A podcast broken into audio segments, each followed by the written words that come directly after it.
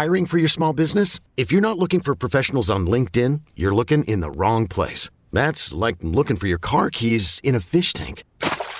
LinkedIn helps you hire professionals you can't find anywhere else, even those who aren't actively searching for a new job but might be open to the perfect role. In a given month, over 70% of LinkedIn users don't even visit other leading job sites. So start looking in the right place. With LinkedIn, you can hire professionals like a professional. Post your free job on linkedin.com slash recommend today. I'm Sandra, and I'm just the professional your small business was looking for. But you didn't hire me because you didn't use LinkedIn jobs. LinkedIn has professionals you can't find anywhere else, including those who aren't actively looking for a new job, but might be open to the perfect role, like me.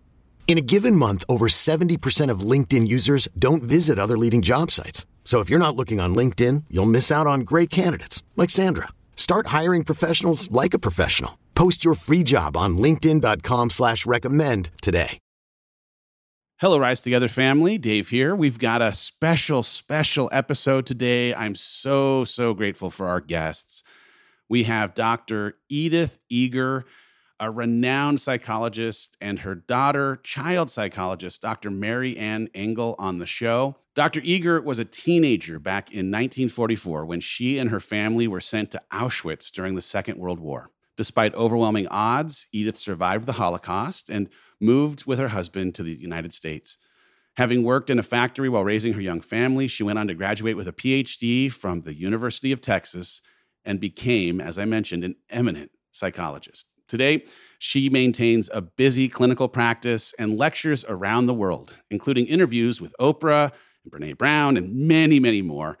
And today, as I said, we're fortunate to have her joined by her amazing daughter, child psychologist Dr. Marianne Engle, who co authored the just released new edition of her beloved book, The Gift, now titled The Gift 14 Ways to Save Your Life. It's a follow up to her New York Times bestseller, The Choice. The original edition of The Gift launched back in September 2020 to rave reviews for its warm and insightful approach to dealing with life's most complex challenges and provides a hands on guide that gently encourages readers to change the thoughts and behaviors that may be keeping them imprisoned in the past. This new edition brings her fresh perspective and nuanced understanding of processing deep issues with children. And the bonus chapters cover navigating and moving forward from COVID 19 as well as 17 recipes from Dr. Eger and Dr. Engle's kitchen, given their shared belief in the healing power of food and its ability to connect us. Without further ado, please welcome these amazing women with amazing stories, Dr. Edith Eger and Dr. Marianne Engle. Welcome to Rise Together. My name's Dave Hollis. I'm the host of this show where we're going to hopefully have you feeling a little more normal in this, the human experience. Maybe see yourself even in some of the stories that are told, or have your appreciation of what it means to be human expanded by someone who's come on as a guest who's had a different life experience. In all of it, we are trying our best in community to learn from each other, to grow, and maybe even have a little bit more compassion for what it's like to walk in each other's shoes. When we do, we all rise together.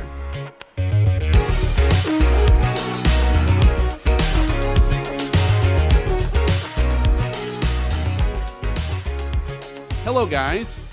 Hey. Hello, hello.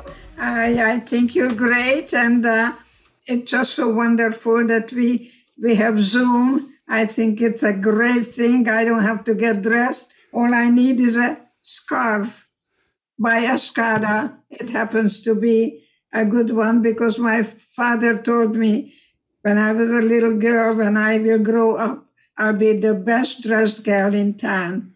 So watch me, Papa. This... I am well dressed, ready for you to let you know that life is beautiful. Well, I'll tell you what, your dad would be very proud. That scarf is fantastic. Uh, even more fantastic, your story is just something that is so incredibly inspiring. And for anyone who is facing hard times or is finding themselves maybe having a hard time releasing some of the feelings of hard times, man, there's just so much that your story provides anyone who reads or listens to it. Would you do us the favor of just giving a little bit more of your background and story and, and how you find yourself doing the work that you do today? You know, my parents had two beautiful girls. One of them played the Mendelssohn Violin Concerto um, when she was uh, maybe six years old, and um, and the other one played the piano. So my parents were very ready to welcome a son, and you know, this is what happened. Um, one of the highlights of my life is when my mother looked at me and said, I'm glad you have brains because you have no looks. And I think it's very important for people to pay attention to the messages, the stories that they still carry with them.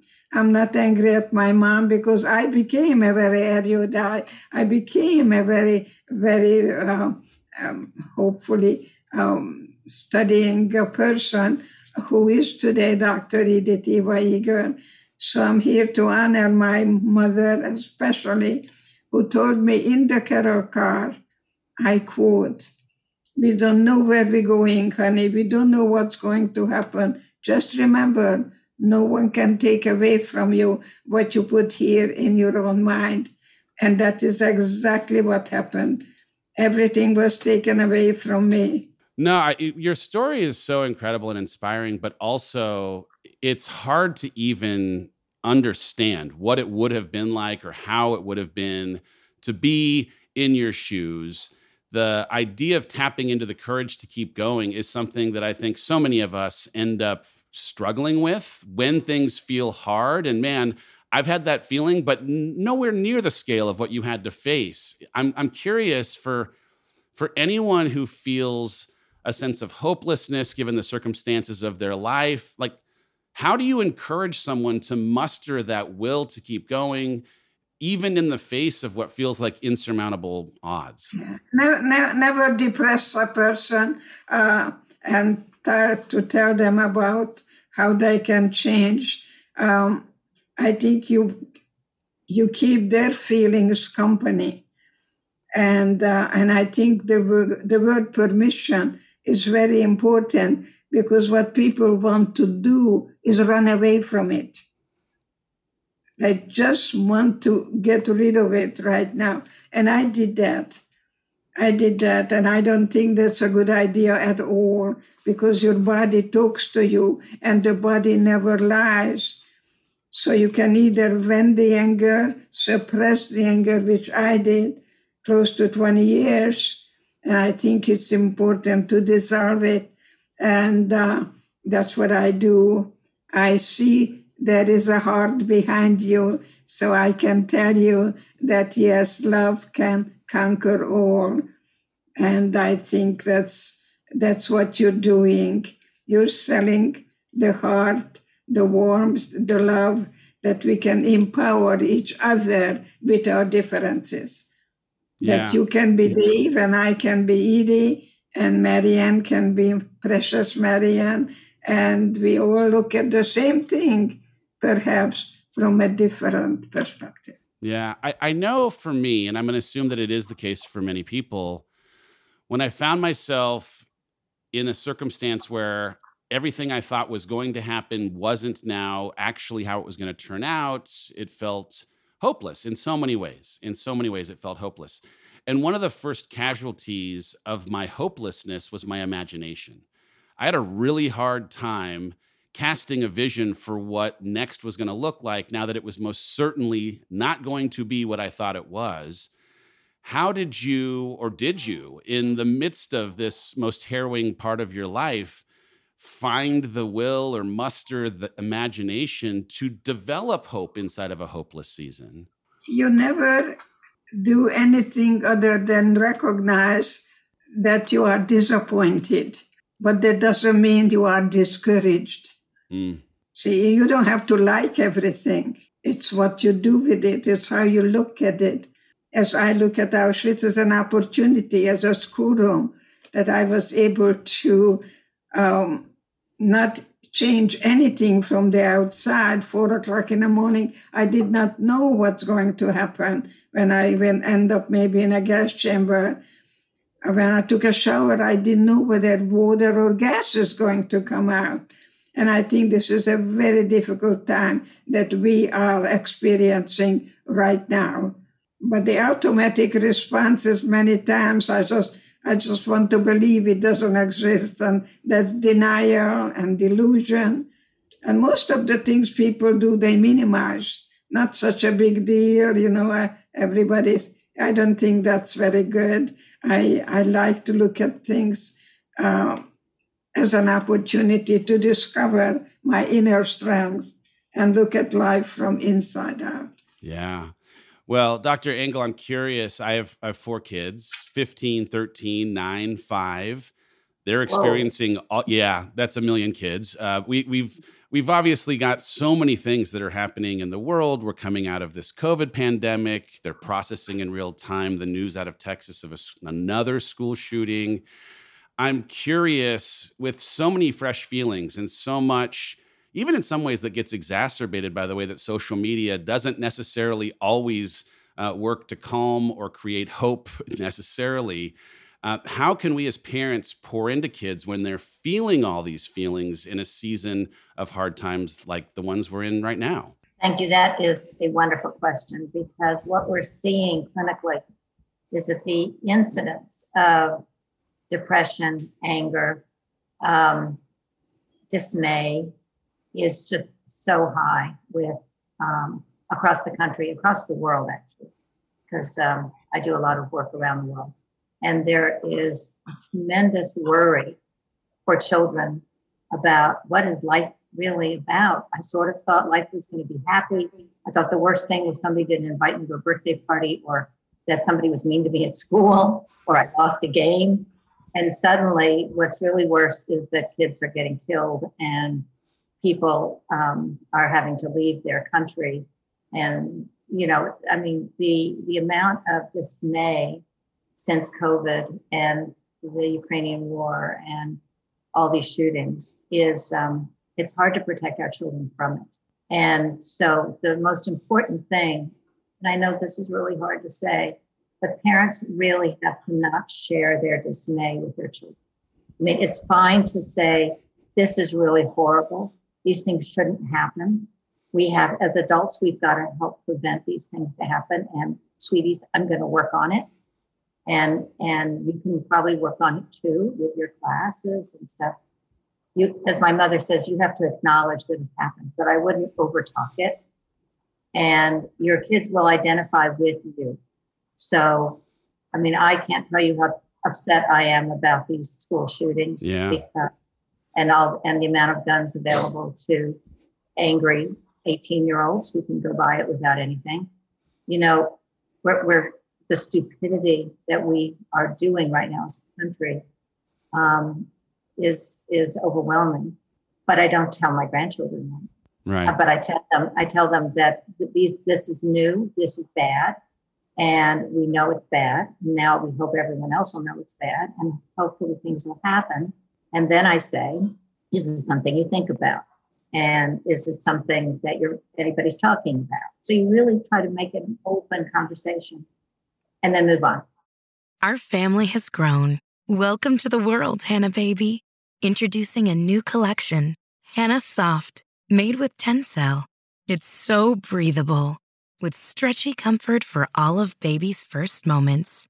And it's cool and gentle on their skin all year round. Entrusted Hanna quality for your most precious gift. Hanna Soft, made to last. Shop now at hannaandersson.com.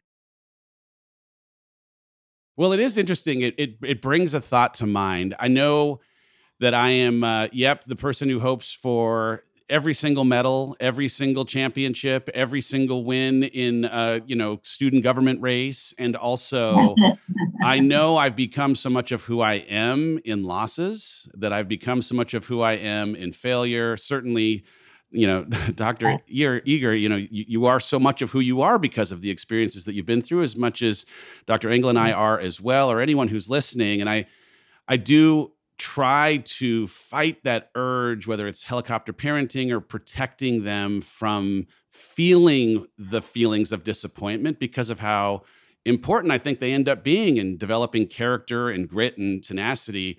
Um, share oversharing is one thing, but I do think that there's still right. There's still a place for us making sure that there's some exposure, as it were. Yeah. yeah, if I can just say something, and then I'm sure my mother has something brilliant to say about it. You know, I think it's really important for children to be allowed to fail. And because what we're seeing is that kids who are not allowed to fail, by the time they finish college, they're kind of stuck. Yeah. Because the assumption is that if they start to fail at something, they are really going to have And I can't tell you the number of patients that I see around that age who can't quite take what real life is really like. And they still want mommy and daddy's protection. So it's not a favor, you know. Yeah. Let them fail, let them feel like crap, you know, help them out, protect them if you need to. But basically say, you know what, sometimes these things happen. And when you're, I mean, I said this, I said this in my office the other day to a mom. I know your kid is having trouble making friends and all these things and you're upset with what's happening. But these are the kids when they finish college who have a strength of character that those other kids are not. Yeah. So it's really, it's okay. Dr. Eger. Yes, I would just like to see that you, you want to differentiate, um, not to say um, that I'm a failure. Uh, I may have failed at something, but it doesn't mean I am a failure. I am not good at multiple choice tests. I can tell you that. I can I can really fail the multiple choice test um, if I take a driver's test, but that doesn't mean I am a failure. So I think that really I like to people to know that you're not a failure any times God doesn't make junk. I hear that from young people, and I really like that. You're one of a kind, and uh, and I like people to recognize that that no one can ever replace you. There'll never be another you. Yeah, I love this quote from the book. I think it applies here in some respects. It's not what happens to us that matters most. It's what we do with our experiences. I mean, Dr. Eger, you referenced it a second ago that, you know, everything in your mind was a thing that you ultimately had control over as the circumstances outside were not things that you could control, but that some of the worst prison that you experienced wasn't so much something that the Nazis put you in, but the one that was created inside yourself in your own mind in whether whether it was called limiting beliefs or the stories that you, you know, told. Can you talk just a little bit about how any of us have this thing in stories and attribution and the way that you in your own experience have seen the power of telling stories in a way that empower i like you to get rid of two things. One is in the past one is in the future. What is in the past is guilt. What i could have done i should have done and why didn't know better. And i think if you just tell yourself if i knew better i would have done it you know forgive yourself. Because if you if you knew better, my parents had tickets to come to America, imagine they took it with them to Auschwitz. Uh, if they knew, and I hope that you can do that. The other is worry, and worry is in the future. And I'm mostly talking to mothers. Marian knows about it because she's really an expert talking to mothers about stop preaching and uh, and um, I think it's very important that we never worry about good things happening. What if this happens? What if that happens? So to get rid of worry and get rid of guilt, I live in a per- I live in the present. I can only touch you now. I mean, there are, there are plenty of us who've had something terrible happen in our life and then allow that to define us. There's something in an identity shackle that comes yeah. in the negative attribution that we've afforded to the experience. And I say this not in a way to minimize in any way the severity of the trauma or how unfair it may have been or how much it wasn't deserved, but how do you, if you find yourself stuck in a limiting belief loop that has you still identifying with that trauma and not seeing something in you becoming the hero of your own story because of it are there tips or tricks that you've run into that you you know to the people that you coach or teach or have as patients might recommend to a listener today yeah, many many times people introduce me that i am a survivor of auschwitz I'm not a survivor of Auschwitz. I'm a human being who went through an experience, but it's not my identity. And I'm not stuck in there because when you're stuck, you're still there. You're still, you're still a prisoner. So I think it's very important to people to think about your thinking and see what you're paying attention to and what you're focusing on. And this is a good day. You and I and my daughter, the three of us get together not to be a rescuer and not be a persecutor, and most of all, not to become a victim. You cannot be a victim without a victimizer. And I think that's very, very important to recognize that many times yesterday's victims can easily become today's victimizers. Ooh. Or identifying with the aggressor. It's called the Stockholm Syndrome. Uh, okay, I'm going to come back to victimhood in just a sec. I do want to hear from uh, Dr. Engle about kids and anything that they might at early ages because of bullying, because of scores on tests, because of feedback from family of origin that maybe isn't as uplifting as the house I got to grow up in. What advice do you give to the parent who wants to try and help them with the storytelling that they may be believing about themselves because of some external source trying to tell them their truth instead of them believing in their own? You really um, must have a great relationship with your kids. I love. You really see it.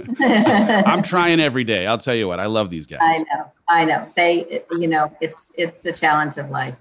It's so important to do with children what we do with ourselves, which is we teach them to understand what the situation is, pretty much how limited it is. It was yesterday's situation. And with children, I think it's so important to give them a voice. So we want to hear what they think. A lot of kids don't want to talk to their parents because they feel they're going to be lectured with or they're going to be told not to think this or not to think that. So keeping those places open or have somebody else that a grandparent or an aunt or an uncle, sometimes it's easier for them to talk to them, but for them to have a way to talk about the painful thing and to understand that it's, as my mother would say, temporary and it doesn't define them. It's just something that's happened to them. And what can they do now so that they don't let it overcome them every day? Yeah. You know, and for kids, you know, what happens when you go to school and that bully comes up to you again? What do you do? I mean, that's a really good conversation to have. It's also, if it's bad, you need to have a conversation with the adults in their lives because it shouldn't be allowed. Um, we just in in uh, I'm in New York right now, and at one of the schools, two very popular girls were kicked out of school for a week because they were harassing some kids online, of course. Um, and it took it took parents to go into the school, the school to you know one of one of the things just to decide is that parents think that schools know what's going on with their kids.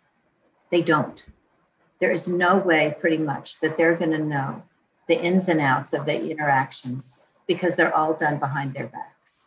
So, you know, don't assume that the school knows that they're going to get protection unless if it's really bad, you go in and act, um, say something.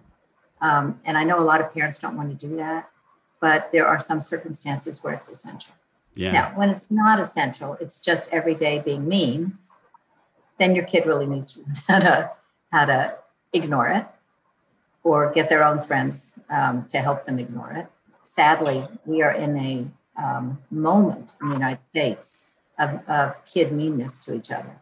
Uh, I don't know if you have it with your own children if you if they come home and talk about it, but it's very painful as a parent to watch. Yeah. Uh, but the best thing, or like they don't do well on a test, or or they do have have some kind of disability my mother, as she's talking, she is terrible at these tests. Poor thing. So when she has to go back for her driver's license test, she studies like for the SAT just to pass a test that every person on the planet passes, no matter what their education level. You know, because not only are you not that good at it because you think too much, but you also then become so frightened that you're not going to succeed. And that this happens to kids all the time. You know, some kids are bad at reading, some kids are bad at writing, some kids are bad at math.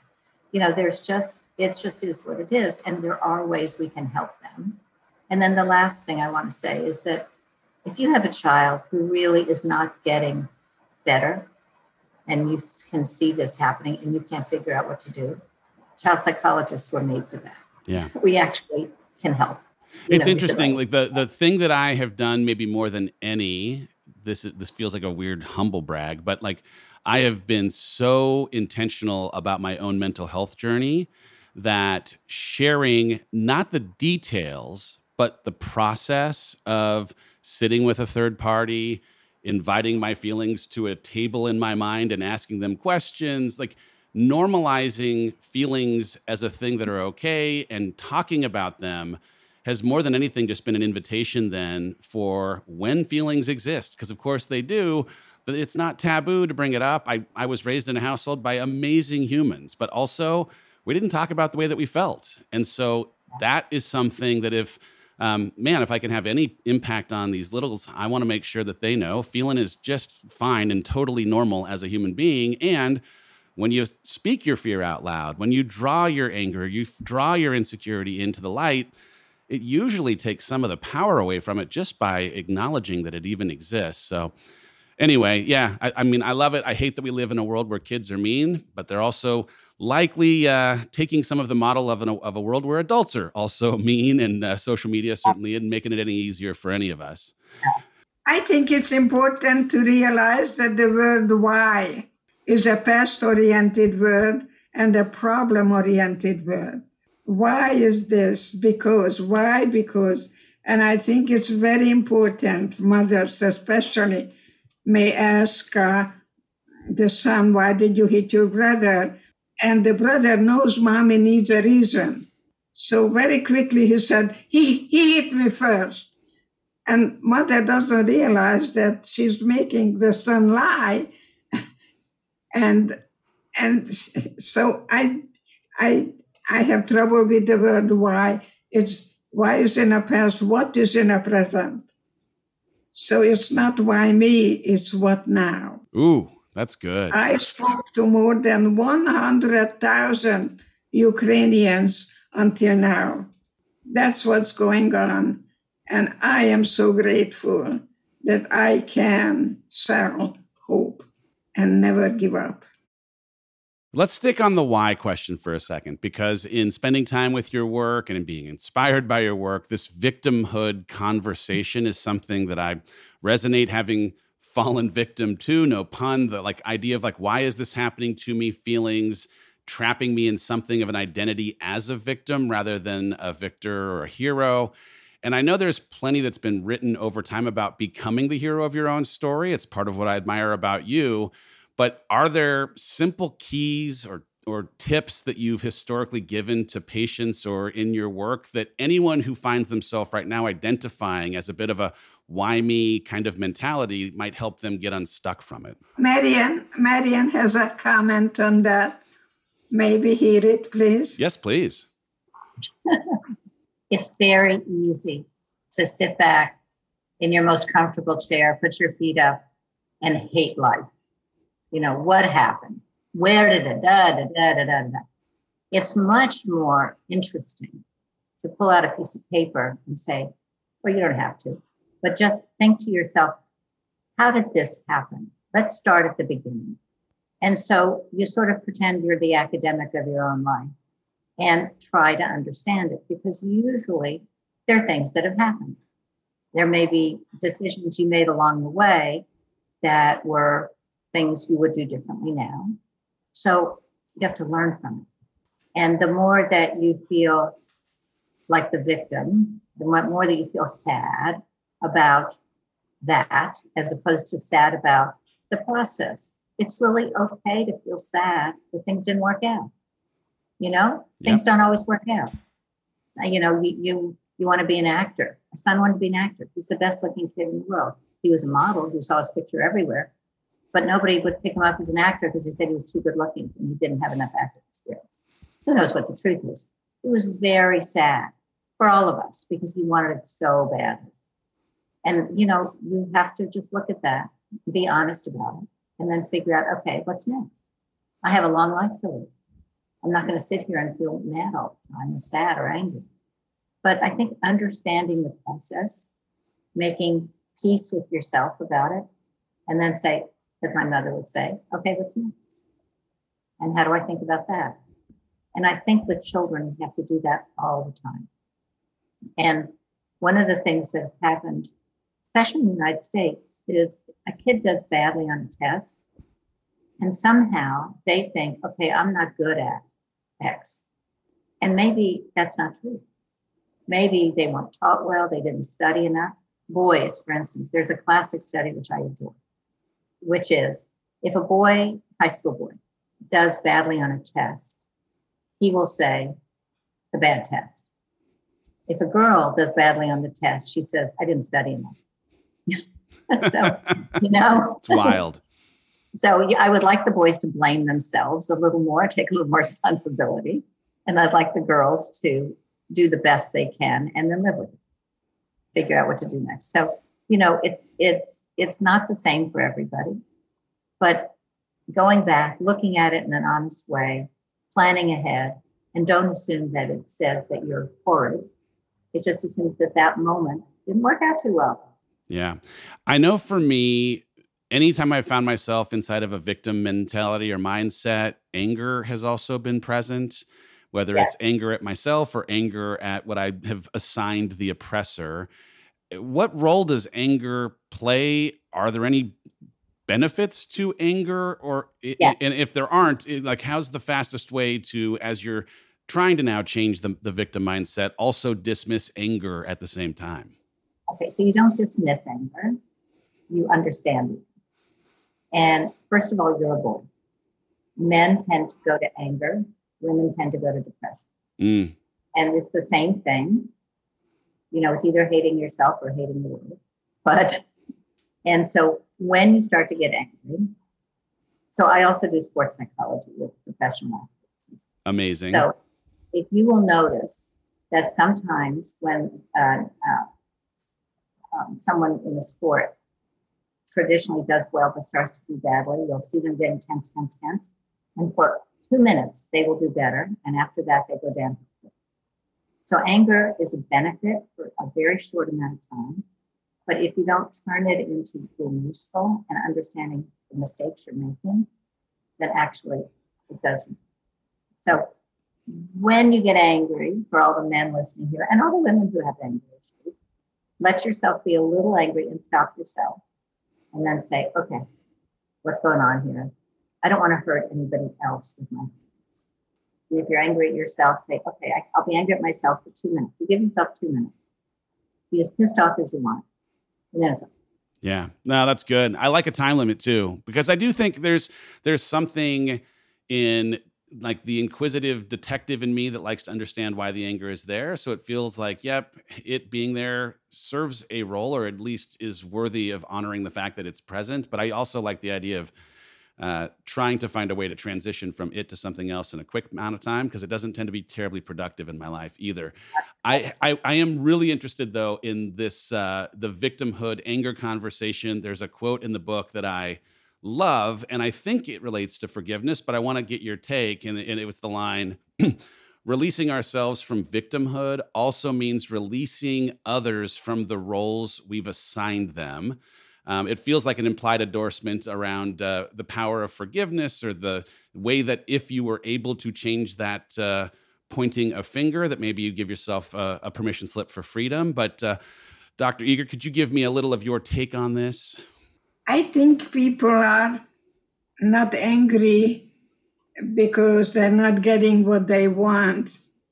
Um, I think anger is not a primary emotion. I think underneath of anger are many, many feelings like anxiety, like uh, disappointment. I think that is also very important to mention that underneath of anger is a lot of fear. Yeah. It's a F word, a four letter word. I think it's very good to write down all your fears because you were not born with it. You learned it. And uh, what you can learn, you can unlearn. So that would be my take on the why question.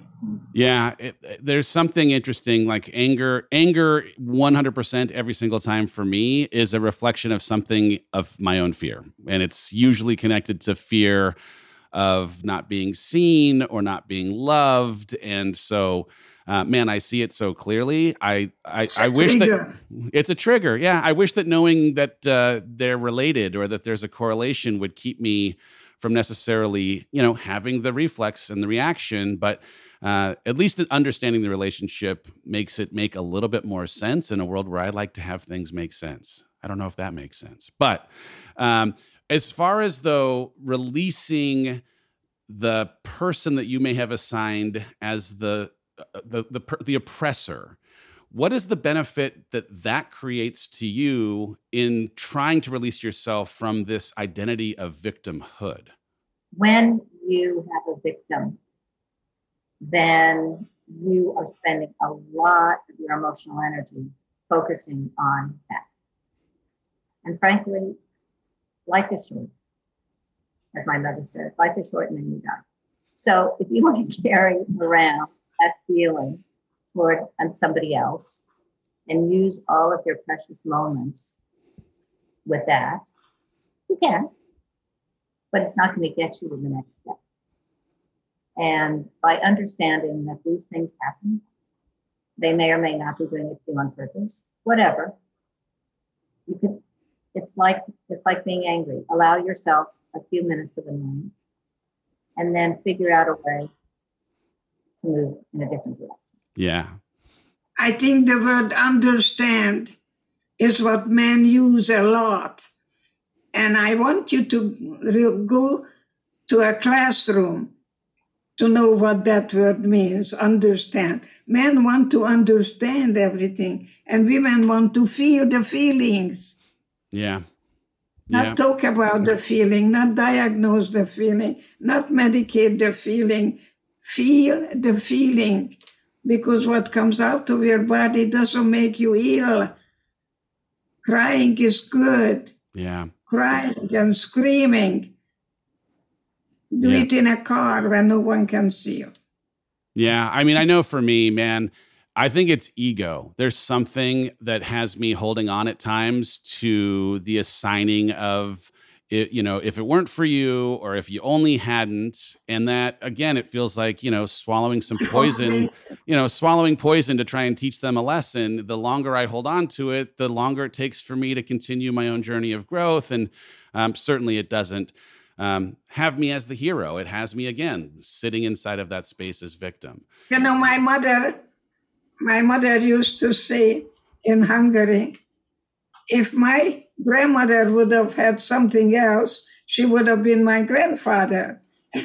and and I, it is what it is, honey. That's what you're getting. You better look at it. And uh, you wish it would be something else. And I knew that I was wishing to be free. And it was very helpful to me because my boyfriend told me I have beautiful eyes and beautiful hands. And all I wanted you to tell me about my beautiful eyes and my beautiful hands, because tomorrow I'm going to see my boyfriend. Mm. Tomorrow, tomorrow, tomorrow. Even though I was told every day I was called a pariah. That was my name. I was a pariah and I, I was cancer to society. Mm. But I didn't internalize that. I was able to turn hatred to pity. And Oh. I felt sorry for the guards wearing that uniform, being brainwashed to hate. Wow, hatred to pity. I mean, that's a lot in a single sentence right there. Beautiful. And my goodness, hadn't even ever contemplated that. I, I know so much of the work that you've done, both of you, has focused around grief and productive ways to process feelings of loss. There's certainly plenty of uh, us who are here and listening now that are experiencing or have experienced grief. I, I, you know, I'm impatient. This is maybe a generational thing, but I wanted a fast track to getting through grief. And I've found myself every day just appreciative of the nonlinear experience that is this journey of grief and a thing that maybe doesn't ever necessarily totally have an ending. Is there anything in your own experiences with grief that could be helpful to someone who find themselves stuck in it or are hoping or wishing for some kind of time machine that might accelerate the process of processing? I think all therapy is grief. Not what happened, but what didn't happen. For example, my granddaughter Lindsay went to a wonderful school called Bishops in La Jolla, and she asked me to buy her a dress and I remember I did buy her a dress, and I think it was an original by Laura Ashley. I can ask her again. And I came home, and out of the blue, I was crying. Now, the word understand, I didn't understand what am I crying about because I just did a beautiful thing. I spent money on my granddaughter's dress so she can go to her dance.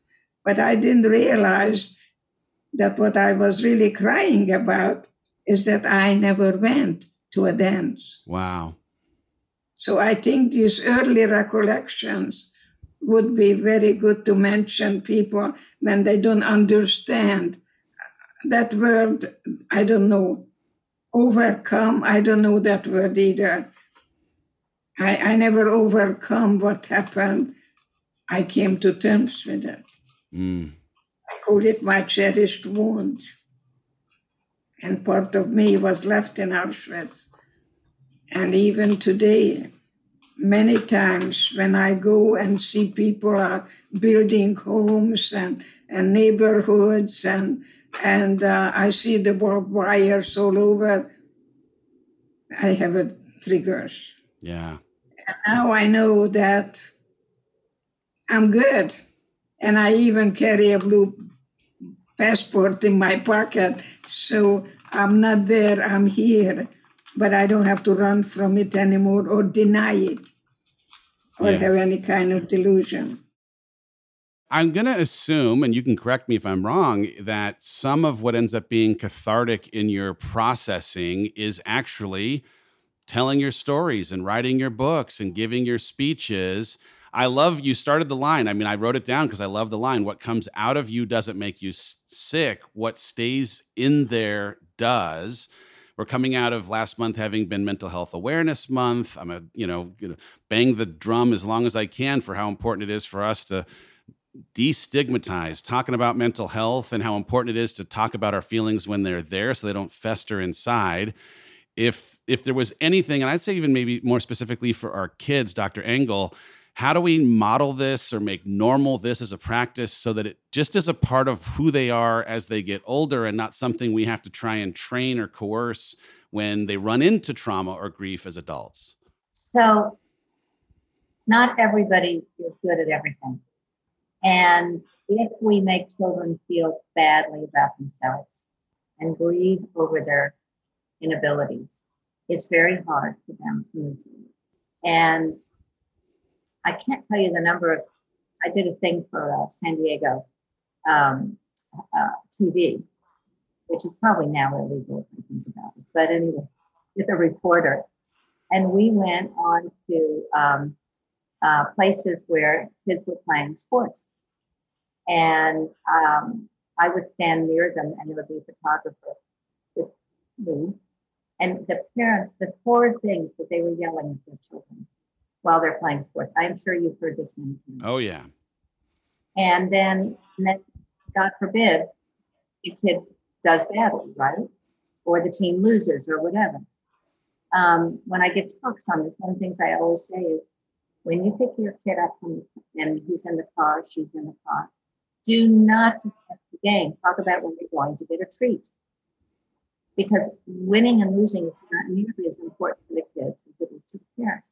But for the parents who then want to give the kids their whole story about what who should have done what, da, da, da, by the time you're done, you either have a kid who is a good athlete, but pushes themselves way too much, or you have a kid who just hates themselves. And then they hate their parents for it. Yeah. Um, the number of kids who drop out of sports right now, 75% of kids are dropping out of sports when they hit teenage years because they hate this interaction. So you talk about what can parents do? They can let kids enjoy themselves. They can work hard and they can just let them be kids and love them. Because if you don't do that, you're going to have a kid who's going to always be challenging themselves about why am I not better? Why do I feel like crap? And then I hate somebody else instead.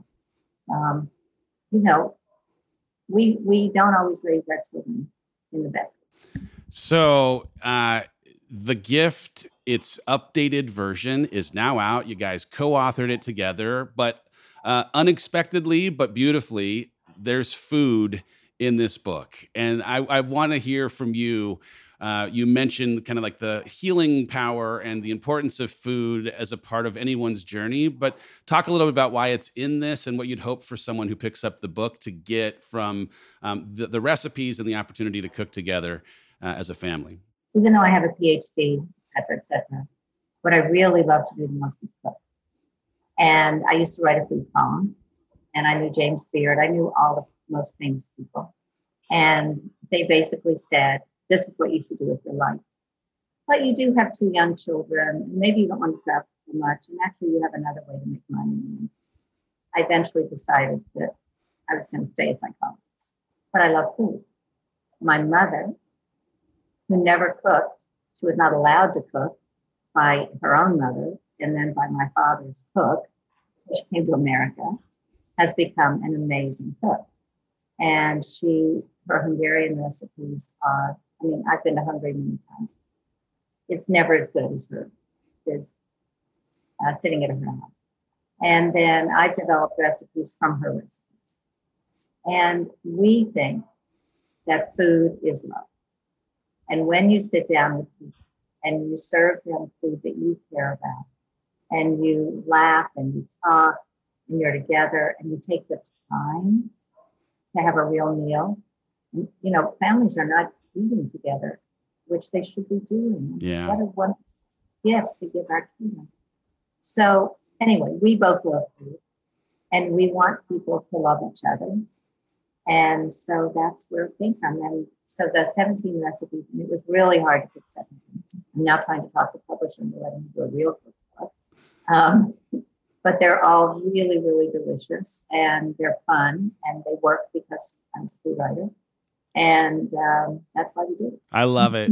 There's so many conversations with my own four kids that only happen when enough space is given for them to happen. And the dinner table, right? It doesn't even mean that there's an agenda. We're not even necessarily jumping into a conversation right away.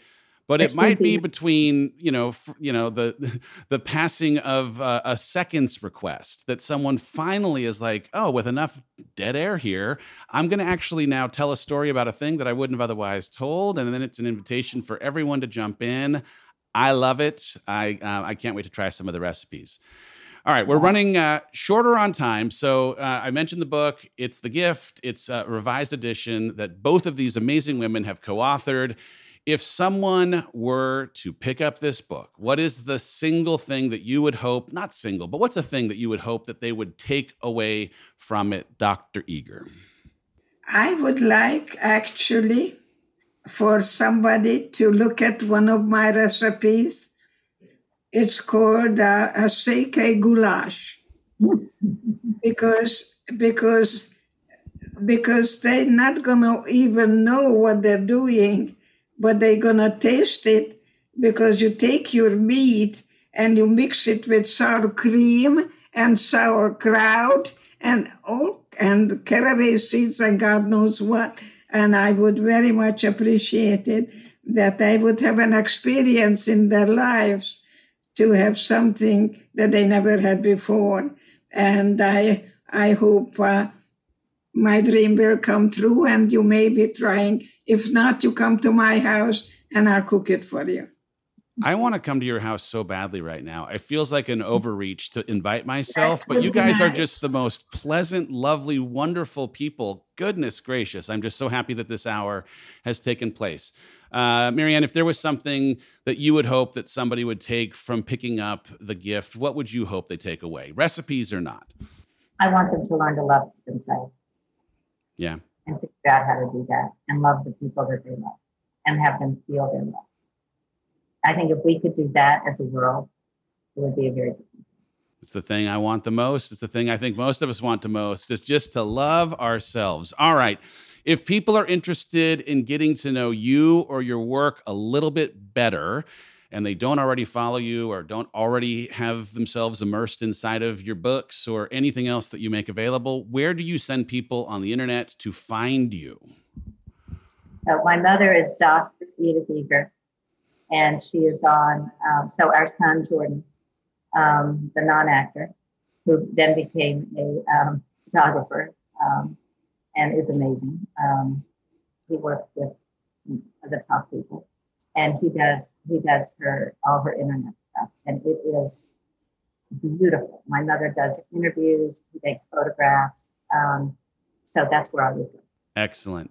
All right, we finish with one question every single time. It, it sometimes is a tough one, so I'm just going to warn you ahead of time. But if you only had a single thing that you could share, a single takeaway with our guests, it's the thing that you think that somebody today needs to hear. It could be an idea, a question, an actionable piece of advice that might afford them some peace, some knowing, some sense of self or connection to love. What would that single thing be? Well, I like people to actually get rid of one word. It's called fear. And, and to write them down and recognize that you, you were not born with it, you learned it. And I think once you do that, you have that freedom to choose and you risk. That's a very good four letter word to risk and even suffer something that you haven't done before. So that's why I tell people don't call me a shrink, call me a stretch. So we're gonna today we stretched our comfort zone and I'm I'm telling you something to do what you have avoided before. I love that's, it. Uh, I love wish. it. Dr. Uh, Engle, anything from you for a single passing final thought? So I I have invented a thing for athletes called the sports breath. I want everyone to learn to do it. After 9-11, we taught all the teachers in New York, and they're still they're still using it. Watch me. Breathe in and hold your fist. Breathe in through your mouth and your nose. Hold it, hold it, hold it, hold it, keep holding, hold, hold, and now breathe out really slowly through your mouth. Wow. It's like a reset button. That was great. It, it's a reset button. And so if you can hold breathing in and holding to a count of 10. That's what I'm at the best.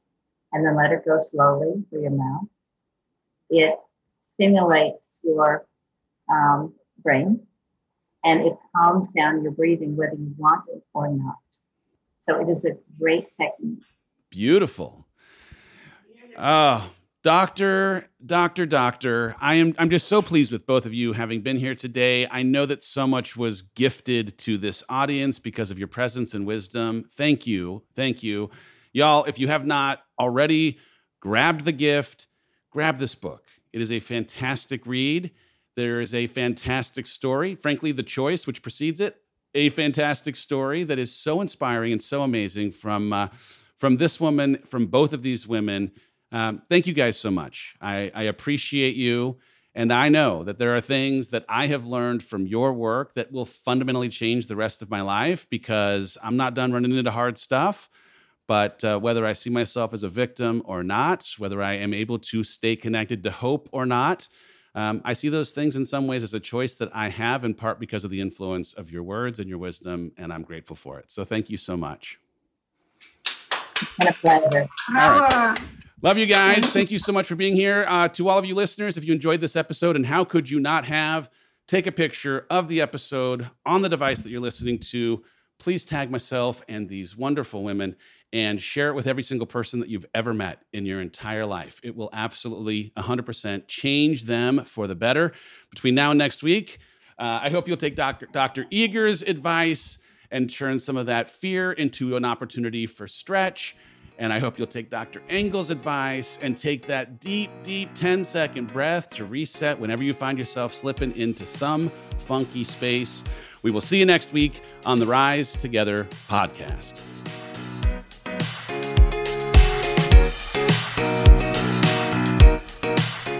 Hey, y'all. While I am taking a hiatus from social media, I'd still love to stay connected to you on the regular. If you head over to MrDaveHollis.com, I have an opportunity for us to become one way pen pals. Yep, I'm going to be sending out regular updates, uh, stories, uh, observations, hopefully things that will also make you laugh or think. Uh, and I'd love to be able to do that on the reg. So if you uh, are so inclined, hit MrDaveHollis.com, drop in your email, and buckle on up. I love you all. Thank you for all the continued support. Let's go.